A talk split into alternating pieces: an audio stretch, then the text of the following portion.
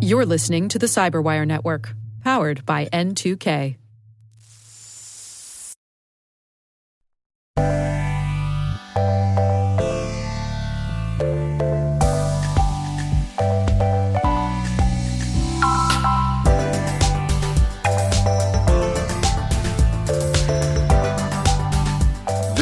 Luke Vander Linden, Vice President of Membership at the Retail and Hospitality Information Sharing and Analysis Center, and you're about to listen to the RHISAC podcast.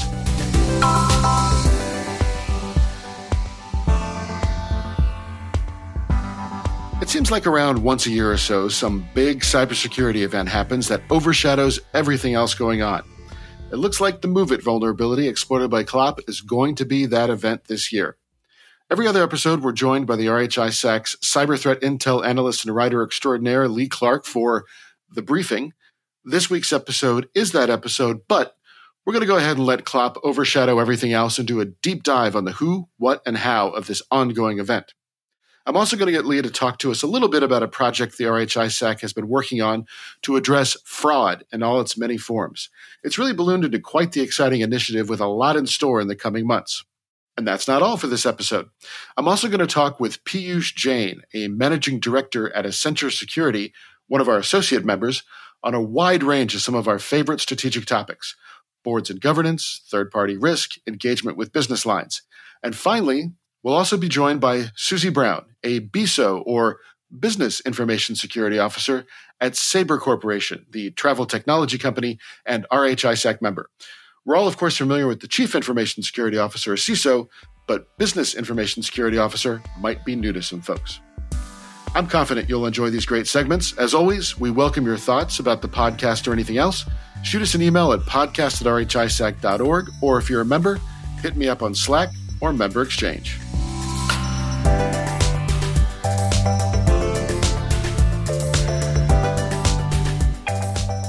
Right, I am now joined by Piyush Jain, Managing Director at Accenture Security. How are you, Piyush? Thanks for joining us. Very good, Luke. Thank you so much for having me. Of course, of course. So, uh, tell us, let's just start by uh, telling a little bit about yourself, what you do at Accenture, and uh, how you got to that role. So, I am Managing Director within our cybersecurity practice. And I've been in cybersecurity since the start of my career, 23 years now. Wow. So it wasn't a conscious decision, but I happened to be after graduation. My first job was cybersecurity, and I was in love with it. And since then, uh, I have been in security now around 20 years in consulting. So very rewarding, very fulfilling career that I would say. Excellent. Timing's everything. So uh, I imagine Accenture uh, plays a lot of different roles for its clients in cybersecurity, but let's uh, start first with a topic that we've discussed quite a bit on the podcast, including the last episode boards. And we know that security now is part of a board agenda. Uh, we also know that there's going to be increased uh, guidance, regulations, rules uh, from the SEC and lawmakers as well, uh, increasingly pushing for information about board knowledge of cybersecurity and and uh, reporting and things like that. So, in your view, what are the key elements of a meaningful security discussion that a board should engage in? I would say, what does that board require? What board requires is assurance that investment that organization is doing in cybersecurity is delivering desired results. They require confidence into their matrix, into their risk, into the data that's presented to the board, that they can be able to make informed decision.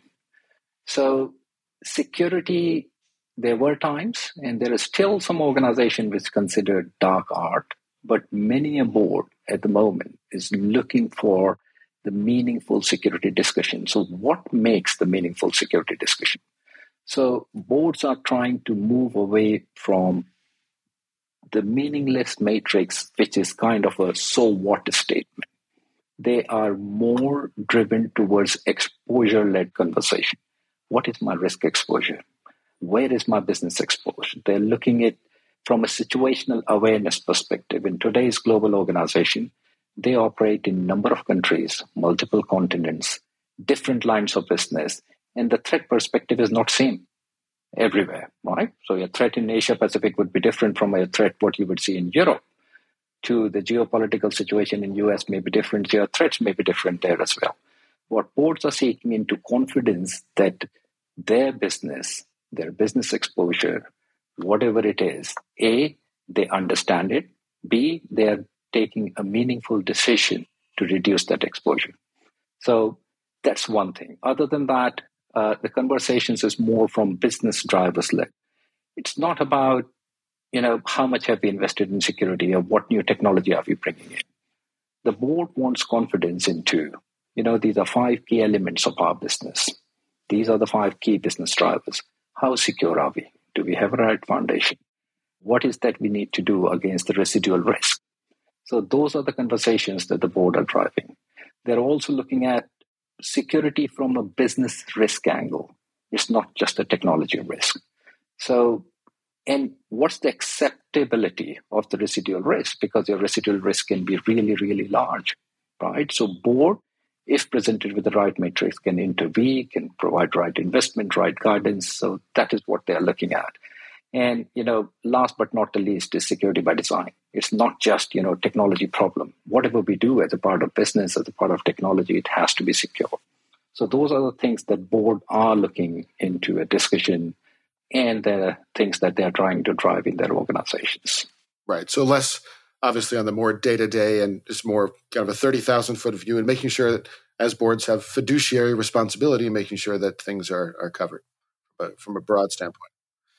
So, looking then at more of a structural standpoint, really who should be accountable for that kind of security? Should it be the board? Should it be the CEO, CIO, or is it down to the CISO? I've been asked this question many times. And my response is if an incident can bring your organization, if one incident can bring your organization to its knees, it cannot be one person's responsibility. It has to be everyone's because so many times we have seen breaches, right, that have wiped out, you know, the share prices, that has impacted in terms of organization reputation, the trust that the consumer puts in the organization. So for sure, it's everyone's responsibility. Now, although CISO and CIO, they carry the majority of the primary responsibility, but more and more organizations are looking to make sure that the business managers, the business line managers hold that accountability for their business in terms of cybersecurity and take that accountability right from risk reporting to the board.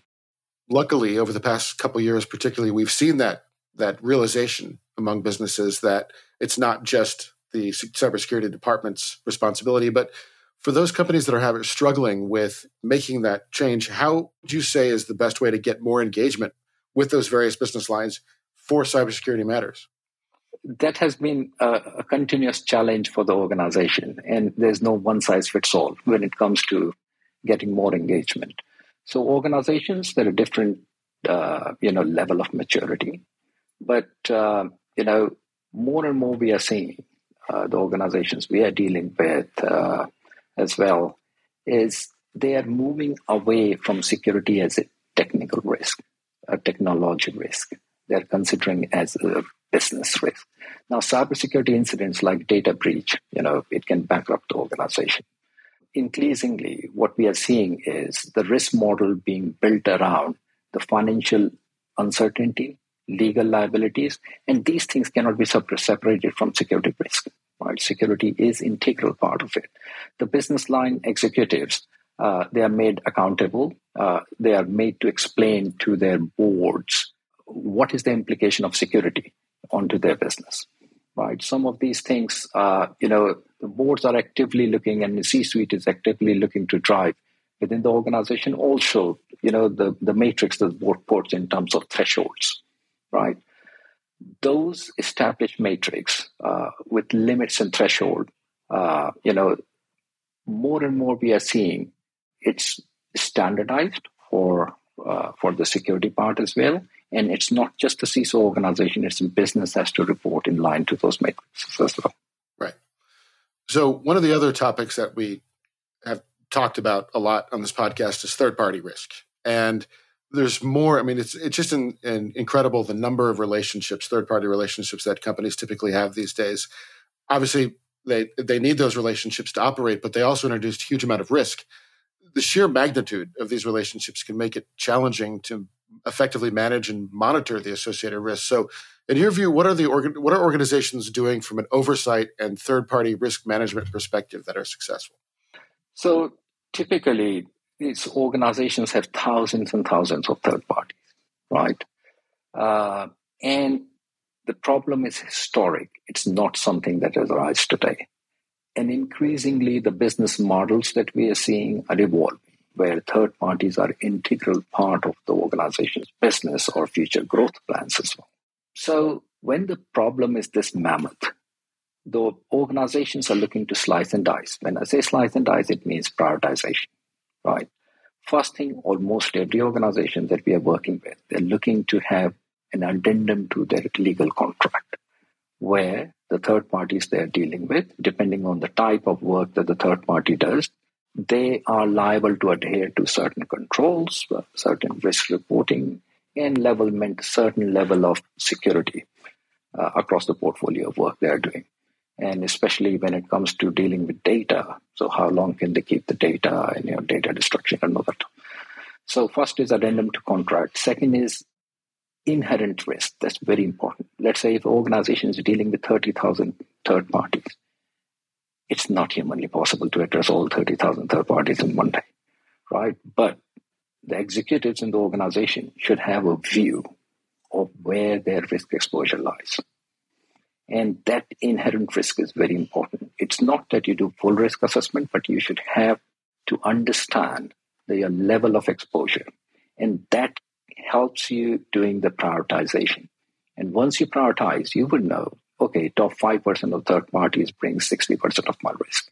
How do I tackle that? Do we do a site visit? Do we do annual assessments for them? Do we do once in six months, depending on the criticality of the third party? Which are the less riskier third party where we can do self assessment for those third parties? where you have legal obligations, which third party cuts across, you know, your legislations like GDPR and all, where you process data or share data with those third party. And last but not the least is leverage technology because these things cannot be run on spreadsheets. Many an organization try to do that. They need to leverage technology because it's not about knowing risk, but how do you mitigate those risks? How do you encourage third parties? Because the problem is huge because organization may know that they have 30,000 third parties, but they don't know that who is the contact person in the third party, right? Uh, because the data is historic and the person would have left the organization. So whilst organizations are looking and finding ways to address retrospective issues for any new third party they onboard, most of the organizations getting very structured in terms of what sort of security they need, what sort of tracking monitoring they need to do, and how do they tackle in terms of mitigation of those third parties. Right. And prioritization. It's called risk management, not risk, getting risk, getting rid of risk altogether. So it is what it is. There's always going to be inherent in the business. So I guess finally, I one last question. If if you could make a wish and ask executives to do one thing that would benefit their security, what would it be? Look, one thing that I would wish is organization should stop looking security as a technology issue. It's a business issue, right? And it should be looked from the lens of your business drivers. If you look at organizations, any organization's annual public report, where they talk about, uh, you know, their external risk, almost 60% of those risks are directly impacted by cyber. If your growth plans, uh, if your logistical risk, if your supply chain risk is impacted by cyber, supply chain can be crippled. It cannot be a technology problem. Uh, means I have other wishes as well, but this is something that for most that uh, you know I would wish that organizations start looking. Then modernize technology. Now, modernizing technology is not the function of investing more money. It gives you opportunity to consolidate technologies a lot of organizations we work with, we deal with, have more technologies than they ever need, right? So they can consolidate and use uh, the return on investment effectively to drive new transformation. Also, I would say create a pull demand because a lot of time CISO's organization seen as pushing security into organization. It should be pull demand from the other parts of the organization as well. And last but not least, security should be outcome driven it shouldn't be I mean, I know it's a bigger statement I'm saying. It shouldn't be budget driven, but what I'm saying, a lot of organizations would look for budget benchmarks, right? My situation can be different than yours, right? Uh, my investment historically can be different. My negligence historically can be different. My industry is different and my exposure will be different. So, how can you benchmark a budget, right? It all depends on what are you trying to protect, what level of protection you already have, how secure is your foundation, and from there on, how do you build it? Well, Piyush Jain, thank you very much for joining us. I uh, really appreciate our chat together. Uh, Accenture is a great supporter of the RHISAC, so appreciate their support as well. Uh, and thank you very much for your time. Thank you so much, Luke. Really appreciate it. Thanks for having me.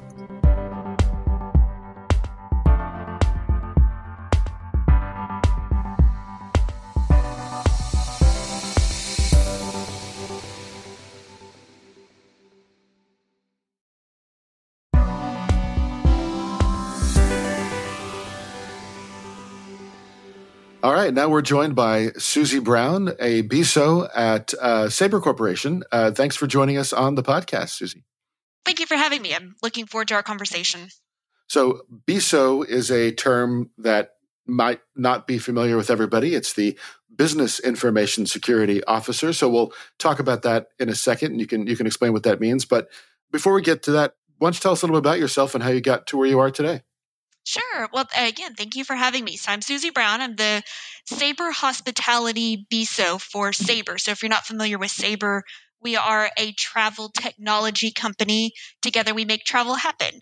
Um, so we do uh, software behind the scenes. We have two main business units: our travel solutions, which supports um, airline, air travel, and then I'm the BISO, the Business Information Security Officer for our hospitality business unit, Sabre Hospitality. So we support hoteliers.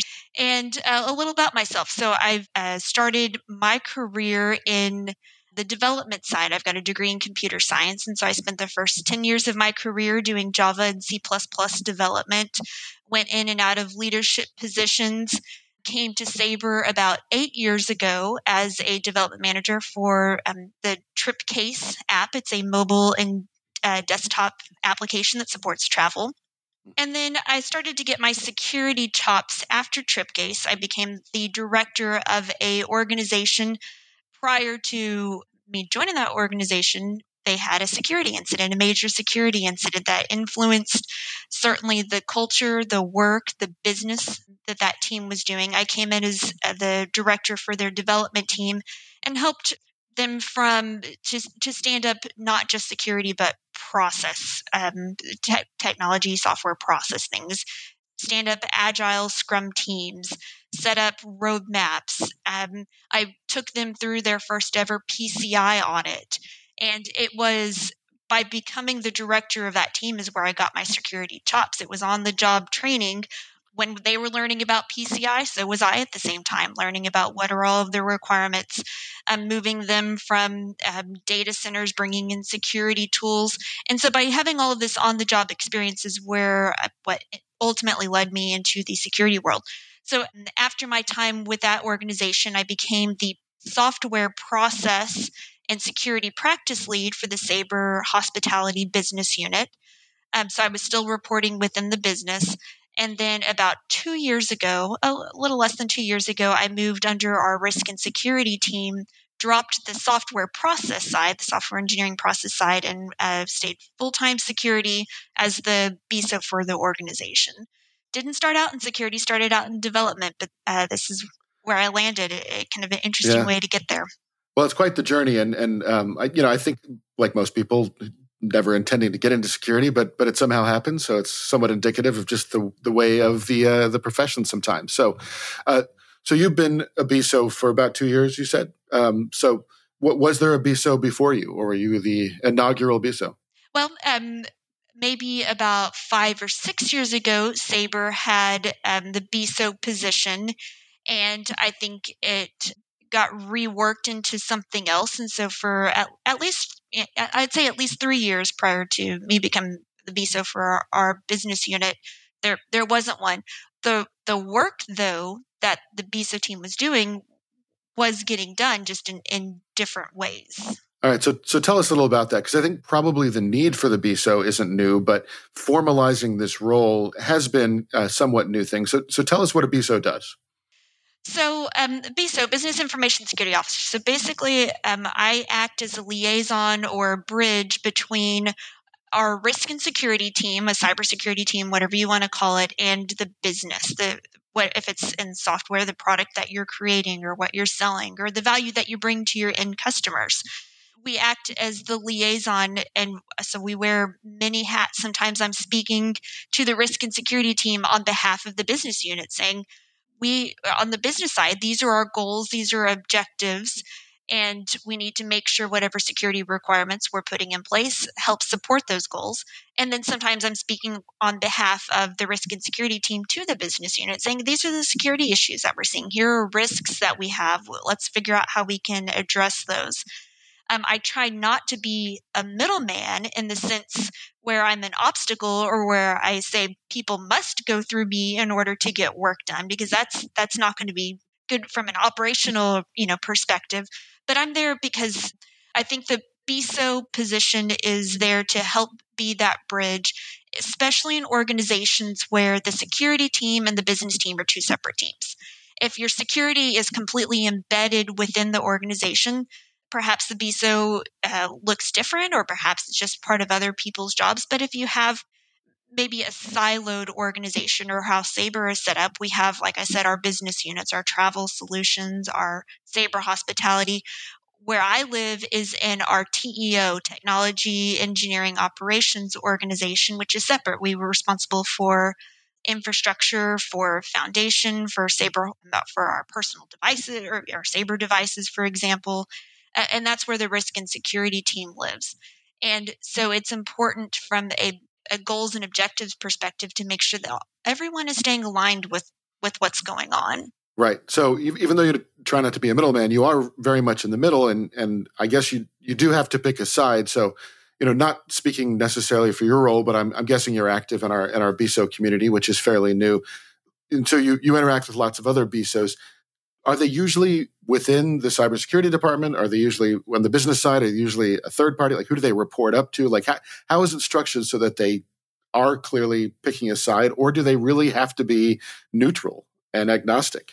I think it depends on the the value of the business and um, where you want to put the investment, and then also perhaps what side you know needs needs the most um, coaching or or help or I think there's pros and cons and there's not a right or wrong answer. So like I said, I report in our TEO, our overarching engineering organization as opposed to the business. There, there are pros and cons to that approach. The pro is that my boss is the CISO. And so I, I get the immediate feedback about what are the security goals of the company as a whole. I get that um, interaction with the rest of our security team about the things that they're doing, the things, that, especially the things that they're doing that may impact the business. The con there is that I have to very proactively stay in tune with the business. I have to make sure that I'm keeping up relationships, keeping up networking. And from a title perspective, I don't have a direct control over what the business does. I have to use my influence and my negotiation skills because I'm not within their organizational chain. Say the flip side, if I was reporting in the business unit, everything I said was true, but just flipped. I would have direct relationships with what the business unit is doing. I would you know very clearly or just easier be able to stay in touch with their organization, know their goals and objectives the con there is I would have to proactively reach out to the risk and security team to understand what are they trying to do, what are their goals. And so I, I think it's a business by business decision. I don't think there's a right or wrong answer.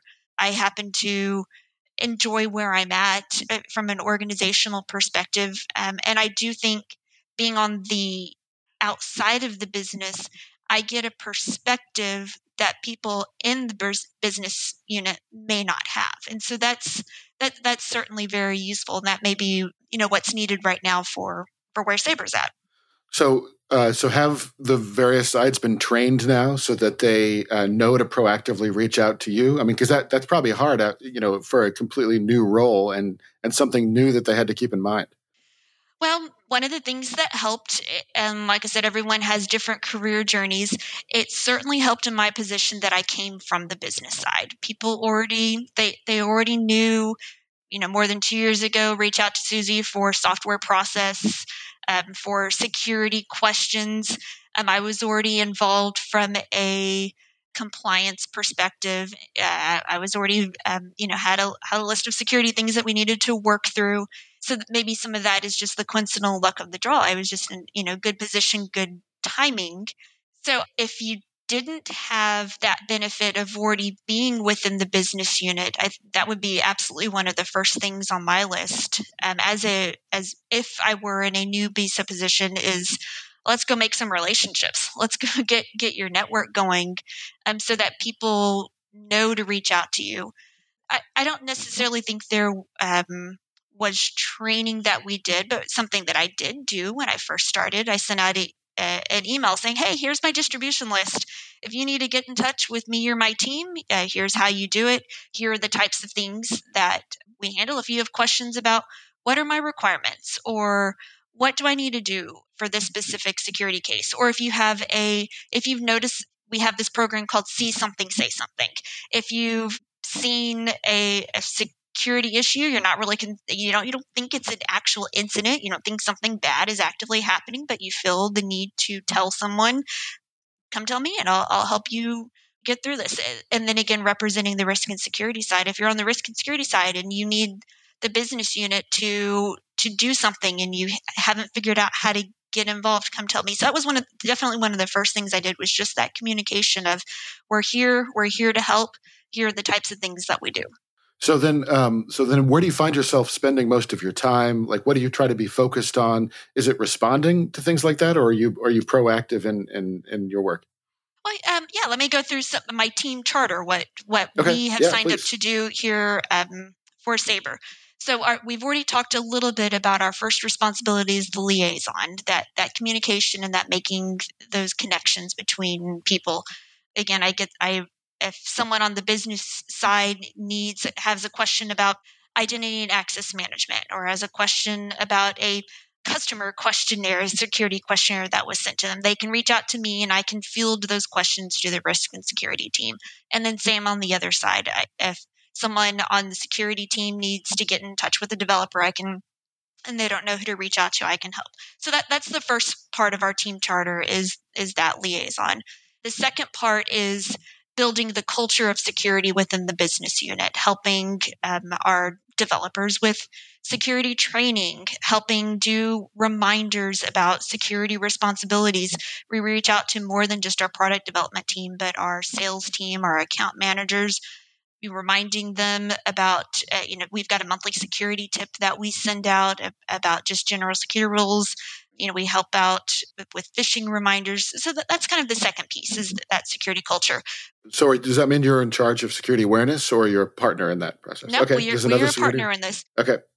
The two things that i am specifically responsible for we have a security and these are the two legs of my team. And these, this is the real work. This is the actual yeah, yeah. Uh, things that we do. We have a security backlog, which is our security portfolio for our products. And so, um, in the typical agile Scrum software world, this is a backlog full of user stories, features, team features that are security related. There are things as I'll, I'll, say in air quotes as simple as changing your password from minimum characters from eight characters to 10 characters. That, that would be a simple thing, all the way to we need to completely re-architect our identity and access management system, or we need to. I'm kind of throwing out hypothetical examples. We right. need to, All. To- yep. yeah, we need to, tokenize these areas of our credit cards, or so we're responsible for grooming that backlog. We have the authority to prioritize that backlog to say, out of the 100 items on here, this is the next thing that we need to work on. And then we are responsible for that influence, for sending that feature to the business unit, making the case for why they need to invest in it, and ultimately get it committed on their roadmap. Um, so that's where my line of responsibility ends. Once the business unit has committed to doing the work, then they take over with their normal process. Whatever, uh, you know, requirements, design, implementation, testing, whatever that's needed. And so my backlog is projects that haven't started yet.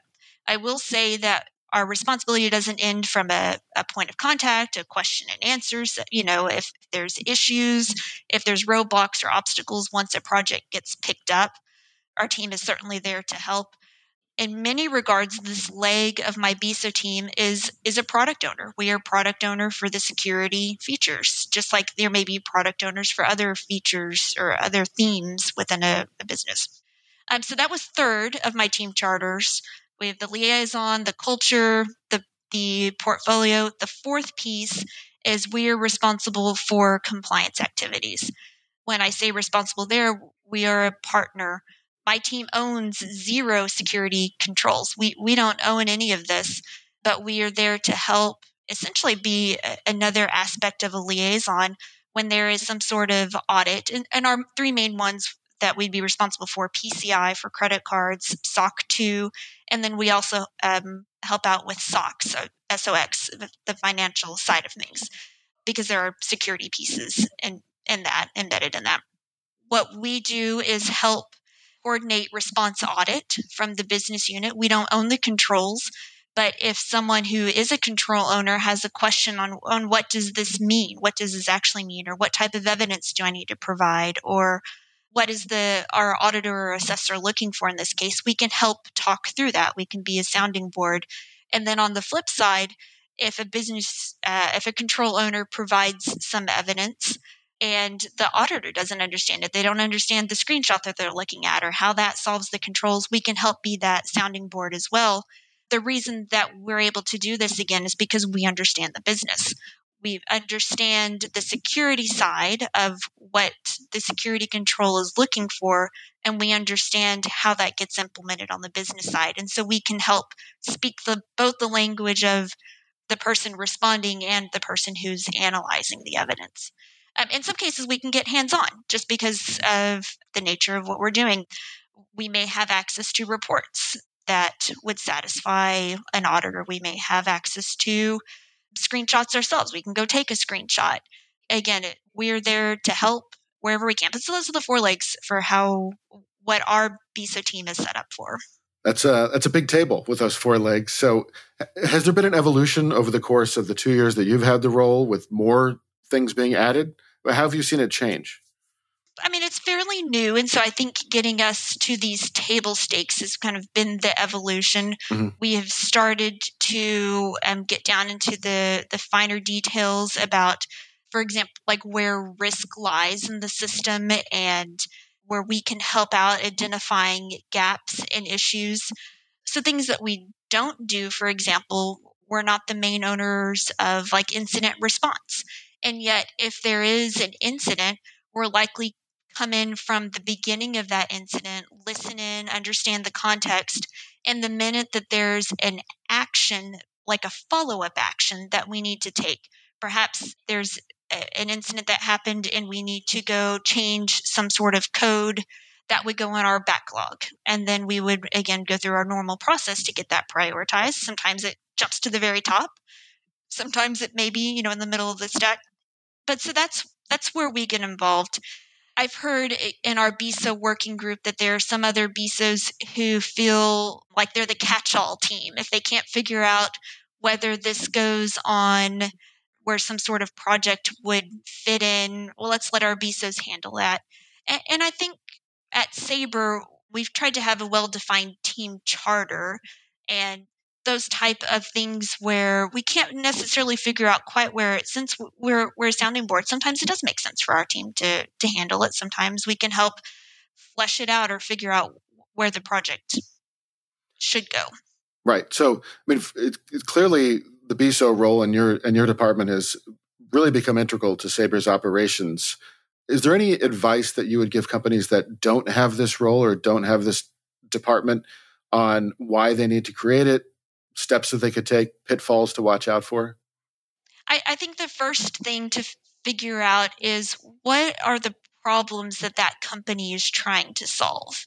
um, you know, some of the challenges even that we encounter in our role, one of the reasons why we said, well, we need a BISO team, um, especially on that portfolio side, because the, the business, they have so, I'm assuming most companies are like this, they have so many goals, objectives, things that they need to do, customers that they're trying to satisfy, revenue that they're trying to make. They've got a, a, a lot of priorities to juggle and let's face it, security is just one of the priorities. It's not, it's often not the overarching be all end all of everything. And so if companies are struggling to get to a security risk level that they're comfortable with, perhaps having a BISO or someone who can champion those security projects, but who's also aware of the challenges that the business unit is facing even without security, that may be useful for them someone who can uh, holistically look at the big picture and help the business unit understand where security would fit in. You know, I, have mentioned the word influence uh, quite a few times, and because that that is one of the challenges that that we face is with all of the pressures that our businesses are typically under right now for profits, for revenues, helping them understand the risks of not either not doing security projects or not getting to a level that we're comfortable with. That is somewhere an area where we spend a lot of our time is trying to educate and trying to talk through why these security projects are important. Why is it important to go from eight to ten characters if that's you know what the thing, or why is it important to re-architect our our identity system? So, from a company level, that's great. What about an individual who may be at an organization already or finds this kind of role interesting, what kind of advice would you give them? Well, um, I think there are some key, uh, I don't know if soft skills, if that's still the term that we use, key attributes that a person would need in order to be successful at the BISO role. One is having that business unit knowledge, whether you have gained that become because you've come through the business unit or because you're adept at um, you know, picking up things quickly, but you've got to know the people, the process, the technical side. You've got to know the product. You have to have that knowledge in order to be able to not only speak on their behalf, but help influence the BU to, to make changes, whatever that is. So being able to learn and having that business unit knowledge, that that's key. Another piece is being able to communicate complex topics easily that liaison piece because is so important because the security team may speak one language, your business team may speak a different language.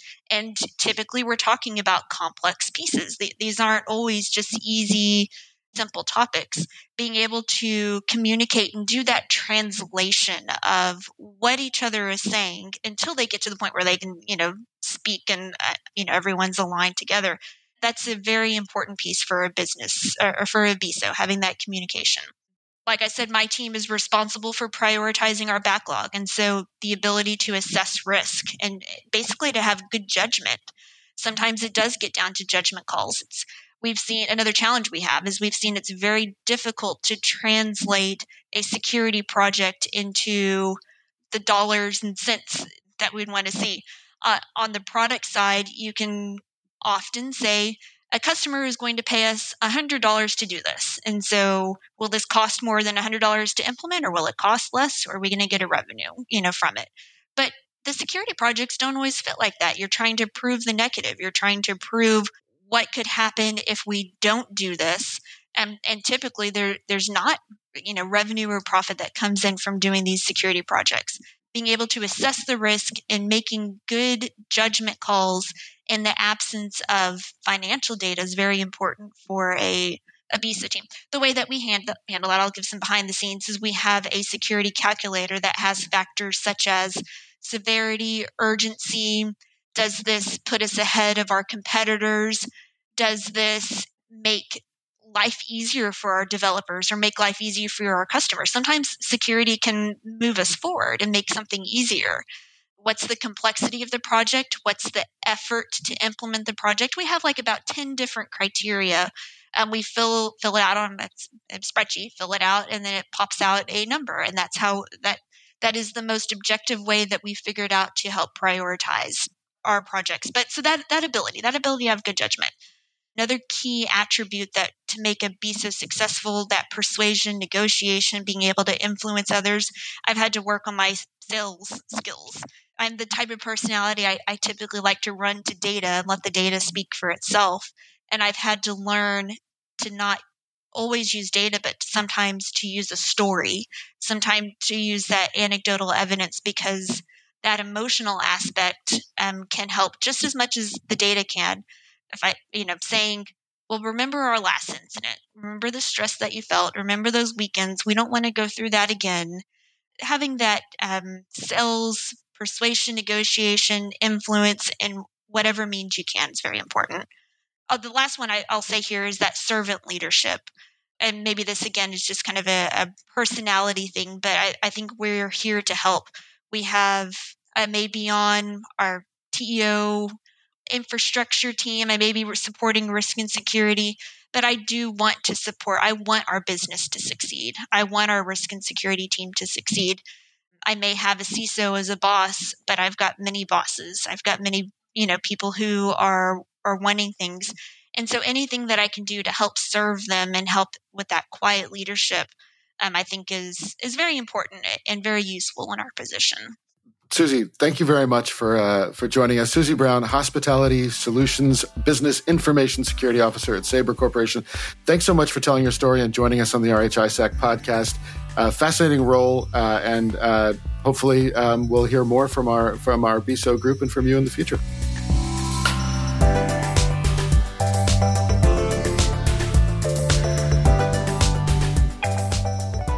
Right, and now we're joined by a podcast favorite, Lee Clark. Thanks very much for joining us. Hey, Luke. Thank you for having me.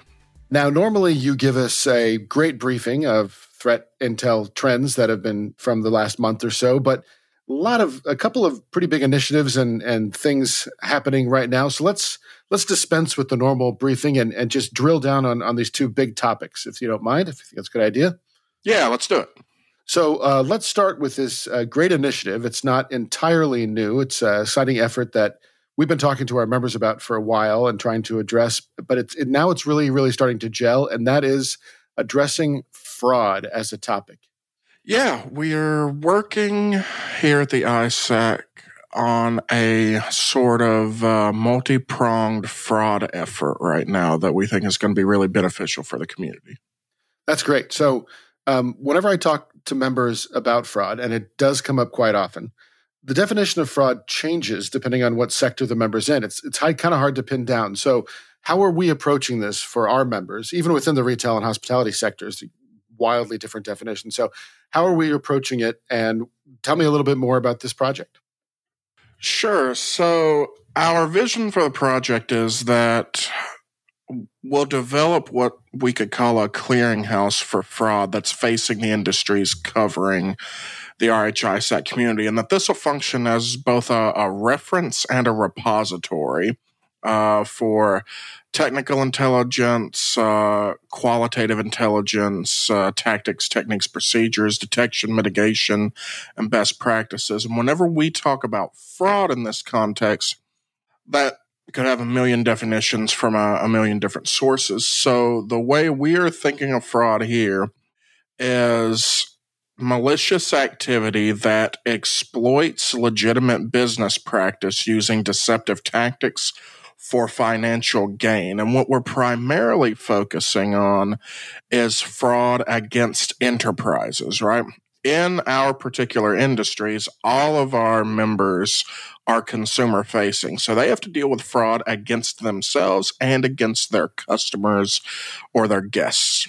Right. Uh, and for the purposes here, we're primarily focusing on fraud against the organizations themselves because to undertake both at the same time would probably be more than a single project could handle.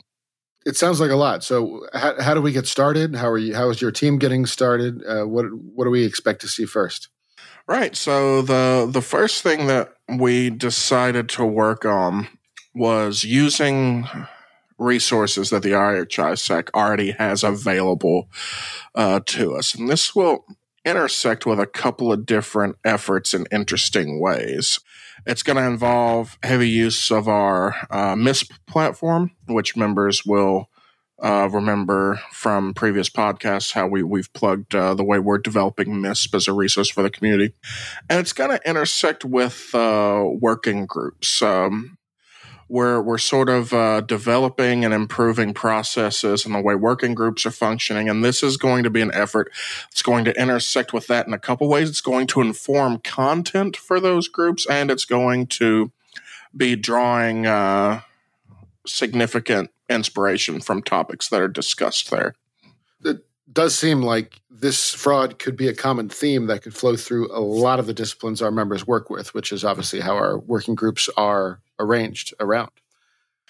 Yeah, uh, so I mean the the major types of fraud we're looking at run the range, right? We're looking at uh, gift card fraud, which is primarily big box uh, retailers and e-commerce organizations. We are looking at booking fraud, uh, which in, involves our hospitality and, and travel members, and then things like loyalty fraud, which spans all of our industries, any organization that would have a loyalty points program could be the target of something like this, right? So all of our members uh, deal with this in a number of ways.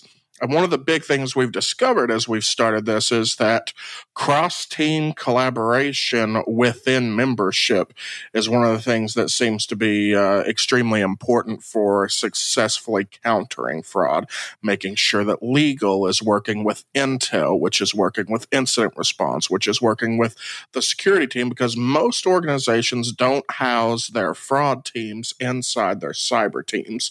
So making sure you've got processes in place for those teams to work work together is one of the things that can make or break.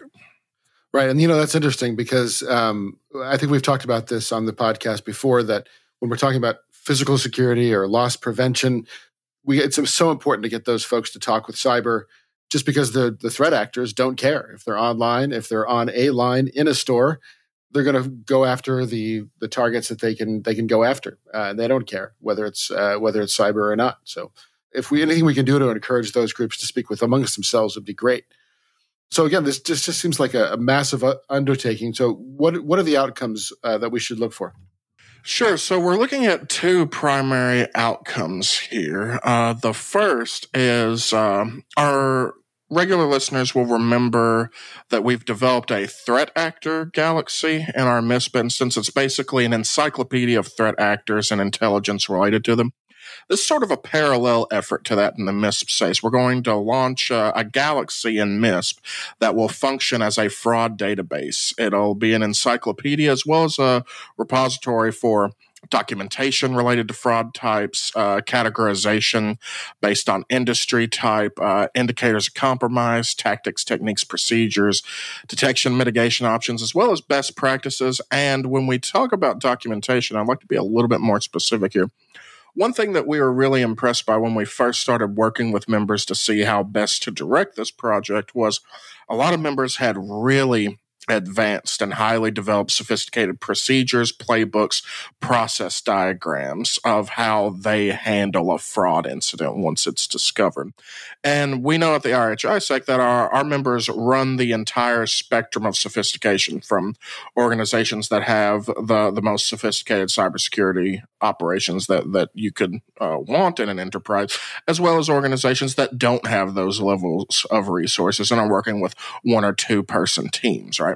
So one of the things we thought that this could help with is taking some of the best practices and policies and sophisticated network flows that these larger organizations have and helping adapt them to be fit for purpose for some of our smaller members who don't have that level of organization or resources at their disposal. That's great. So the power of sharing continues through everything we do. Uh, how else um, do we want members to participate? How, if they're if they're not already involved, how can they uh, get in touch and, and become active in this initiative? Yeah, so we are reaching out to members that we know are interested in the fraud space based on their participation in our working groups and based on information that they've been sharing with us to date. So, generally, what we're looking for from members is uh, documentation. If they have set processes and procedures in place, we love to hear how that works for them, what they think could be improved, as well as technical information Uh, so, in addition to the ongoing MISP development we're doing, increasing automation of technical indicators into MISP only increases the value of MISP. And that's true both for threat actor profiles and for fraud indicators. So, the second outcome of the fraud effort uh, is what we're envisioning will be uh, an infographic or a working sheet. This will be TLP Clear that will be a summary of this database that will be proprietary to our members, right? So it'll be a condensed version that will be a, a working form uh, with RHISAC letterhead on it that'll be usable for the community. And it'll break down the major types of fraud, major subtypes, major mitigations in a really easy to digest uh, format. And that'll be available publicly as well as for RHISAC events, right? Oh, that's terrific. So, I mean, I always tell people all the time we're the ISAC for the sector, not just for our members. So that's that's a great service uh, for all of retail and hospitality, and not just our members. Yep. Uh, well, that's great. Keep us updated on on how this uh, initiative proceeds. I'm sure uh, you'll be back to tell us more. Now, I said at the beginning we weren't really going to talk about uh, a, the threat landscape right now, but there is one breach attack group in the news that's really covering everything, and that's Clop. I think daily you give us updates on Clop. Clop won't stop. It's not really uh, that's the name of the group. Some people call it that. Not everybody does. We'll we'll talk about them and who the who is in a second. But let let's start off by laying the scene on the what. So th- this is really all about a vulnerability in the MOVEit file transfer app uh, that was exploited by this group Clop. Tell us a little bit more about about what this is all about. Yeah, so it might be helpful to talk about this in terms of like a, a, a timeline, right? Because it's an ongoing incident and, and it's complicated and involves a number of parties. So, like you mentioned, on June 2nd of this year, uh, a zero day vulnerability gets reported publicly in the MOVEit Transfer Managed File Transfer MFT solution, right? This is widely used across a number of industries. Um, over the next week or so after the second, more CVEs emerge. Uh, last count is three total, all of them with a higher critical severity. Now, initially, there are questions about whether this has been exploited in the wild or not, and then it becomes immediately clear that it has been exploited in the wild.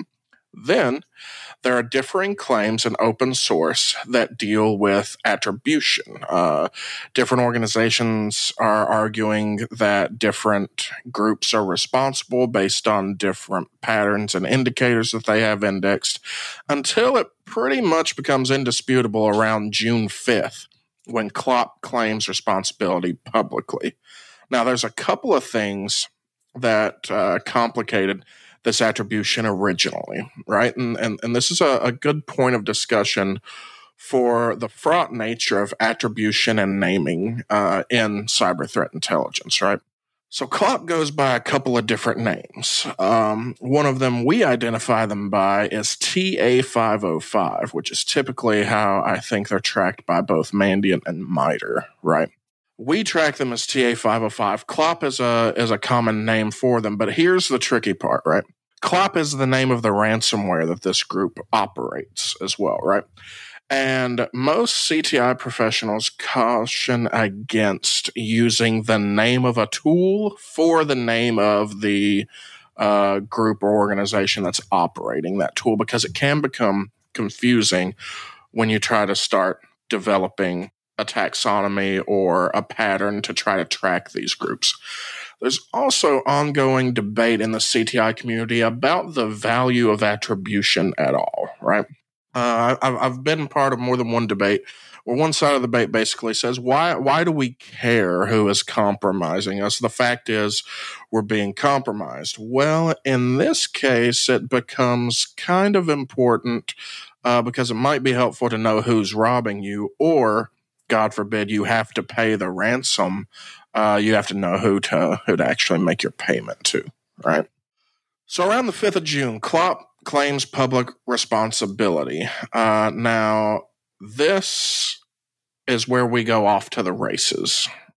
Clop at this point is publishing four to ten different organizations uh, a day. Uh, some open source organizations are saying that we're up to 370 affected organizations, right? So now now we're we're absolutely off to the races.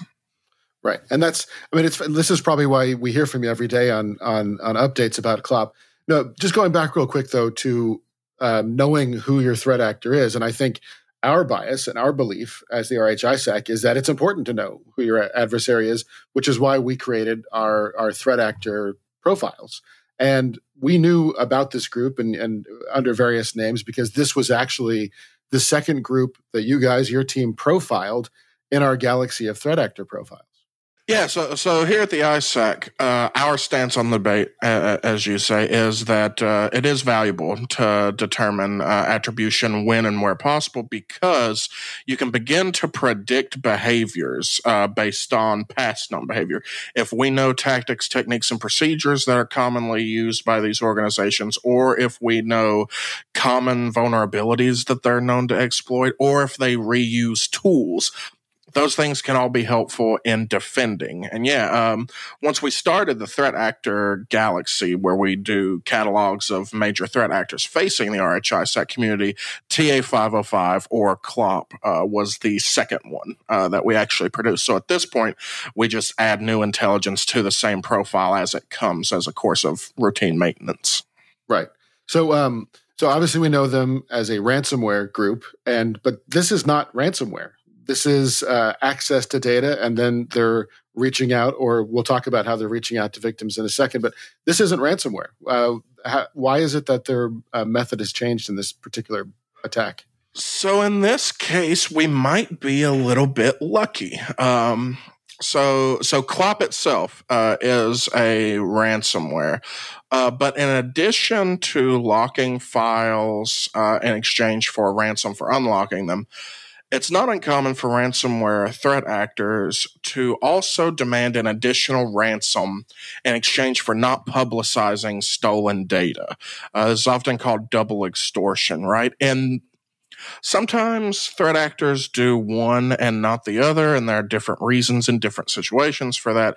In this case, it looks like none of the organizations that have been impacted by CLOP as a result of the MOVEit vulnerability doesn't look like any of them have actually experienced the encrypting and locking of their files and systems. It looks like it's just stolen information that they're being extorted uh, to not have published. Now, this could be uh, a little bit of a sign that the vulnerability uh, in the organization that w- was breached and and therefore enabled a, a third party breach, right?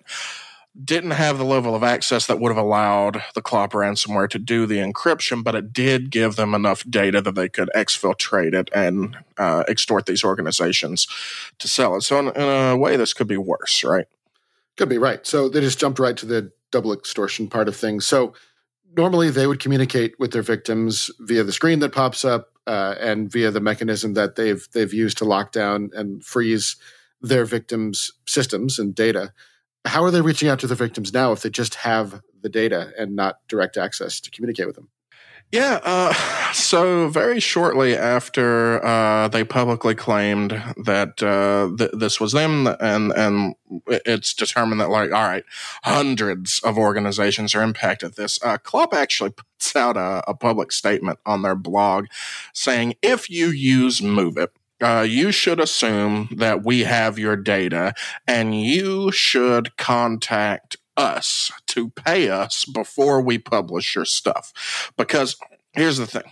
Uh, Clop actually stole so much data as a result of this that it's going to take them months to figure out what data they have. That's why every day we're seeing a few new organizations listed on their dark web blog. It's because they're parsing through all the data they've stolen and figured out whose stuff they've gotten and posting it yeah, this is crazy. They don't know what they have. And so I was going to ask exactly that. Why are they leaking this out over the last month and a half or so, four, five, six victims a day?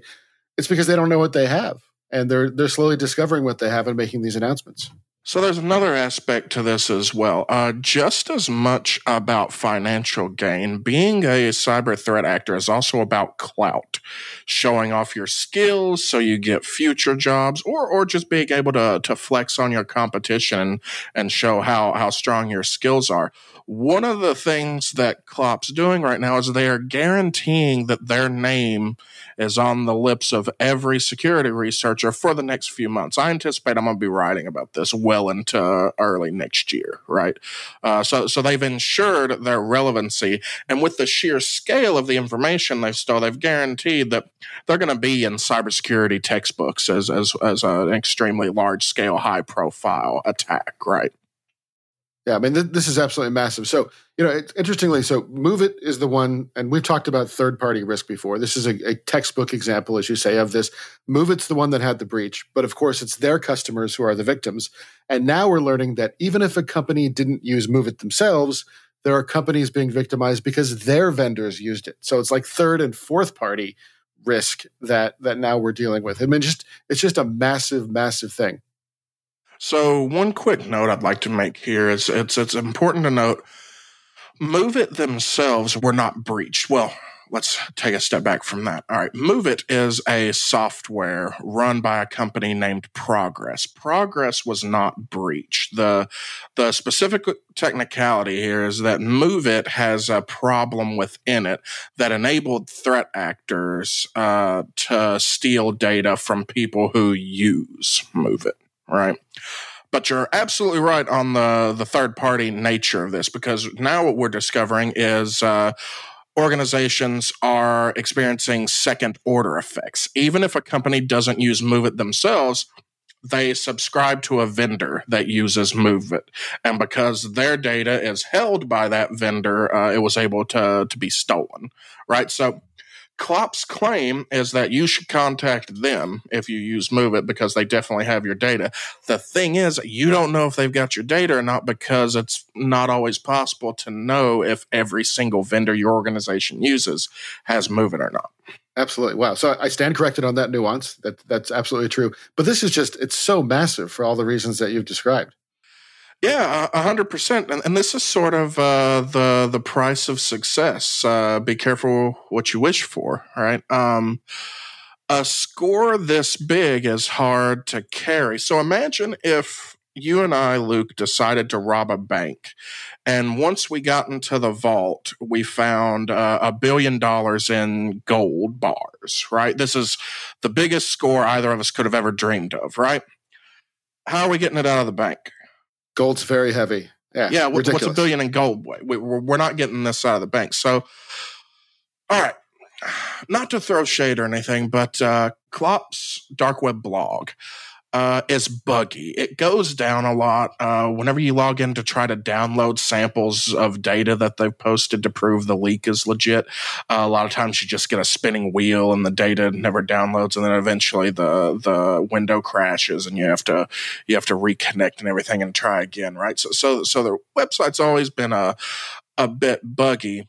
But what's interesting here is they're having more technical difficulties than usual, right? Uh, on the 14th of July, Clop actually stated on their blog that they have lost access to their email account for technical reasons, and they request that organizations who were in communication with them restart those conversations in a new email exchange with the new account that they've started up. So the the pitch here is basically please email us back again to pay your ransom. Uh, apologies for the inconvenience, but we're having trouble robbing you. Right. That's crazy. You know, call volumes are larger than expected, so wait times might be longer than usual. Absolutely crazy. They're dealing with all the problems that everybody has, I guess. Yeah, uh, a hundred percent. I mean, Clop's one of those uh, really sophisticated threat actors that that is is organized exactly the way you would expect uh, any enterprise to be. Right? They have program managers, they have salaries and benefits. Right? Uh, so yeah, uh, sometimes your your call volume is is higher than what you're you're expecting, right? You're expecting to ransom four or five people a month, right? And all of a sudden, you're on one of the biggest scores anybody in cyber has seen in the past few years. Right, right. So All right, so let's let's there's there's got to be a fix for this. So I assume there's a patch or patches for all these zero days that that have been discovered, all these vulnerabilities. What else should companies be doing if they think that they're impacted by this? Sure. Uh, so any organization uh, that uses MOVEit uh, are advised to apply any up to date patches and to follow recommended mitigation guidance uh, and monitor for indicators of compromise.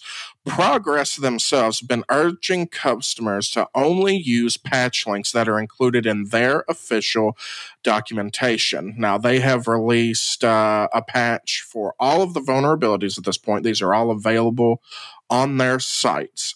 And in addition, they've publicly committed to instituting an ongoing patch service that they're calling a monthly service pack. And the July service pack is going to have fixes for all the newly disclosed CVEs. Now, for organizations who are concerned that they might get secondarily impacted by this, you don't use MOVEit yourself, but you don't know if your vendors do.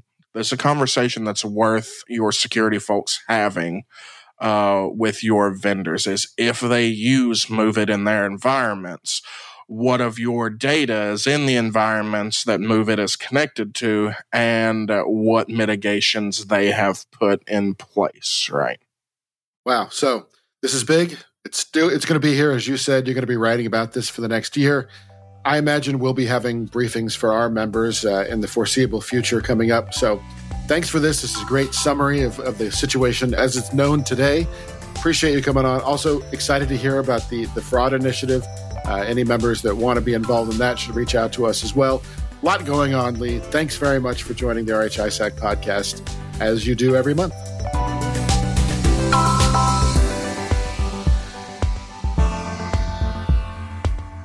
Thank you to Lee Clark, RHISAC cyber threat intel analyst and writer.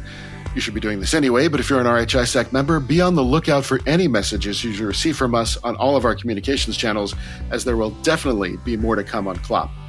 Big thanks to my other guests as well Piyush Jain, a managing director at Accenture Security, and Suzie Brown, business information security officer at Sabre Corporation. If you want more information about anything you've heard today, or if you have an idea for a podcast segment or want to be on yourself, or if you want to become a member of the RHISAC, shoot us an email at podcast at rhisac.org. As always, thank you to the production team. We couldn't do it without you. For the RHISAC, Annie Chambliss and Marisha Treshanecki, and from the Cyberwire, Jennifer Eiben, Trey Hester, and Elliott Peltzman. Thanks for listening, and stay safe out there.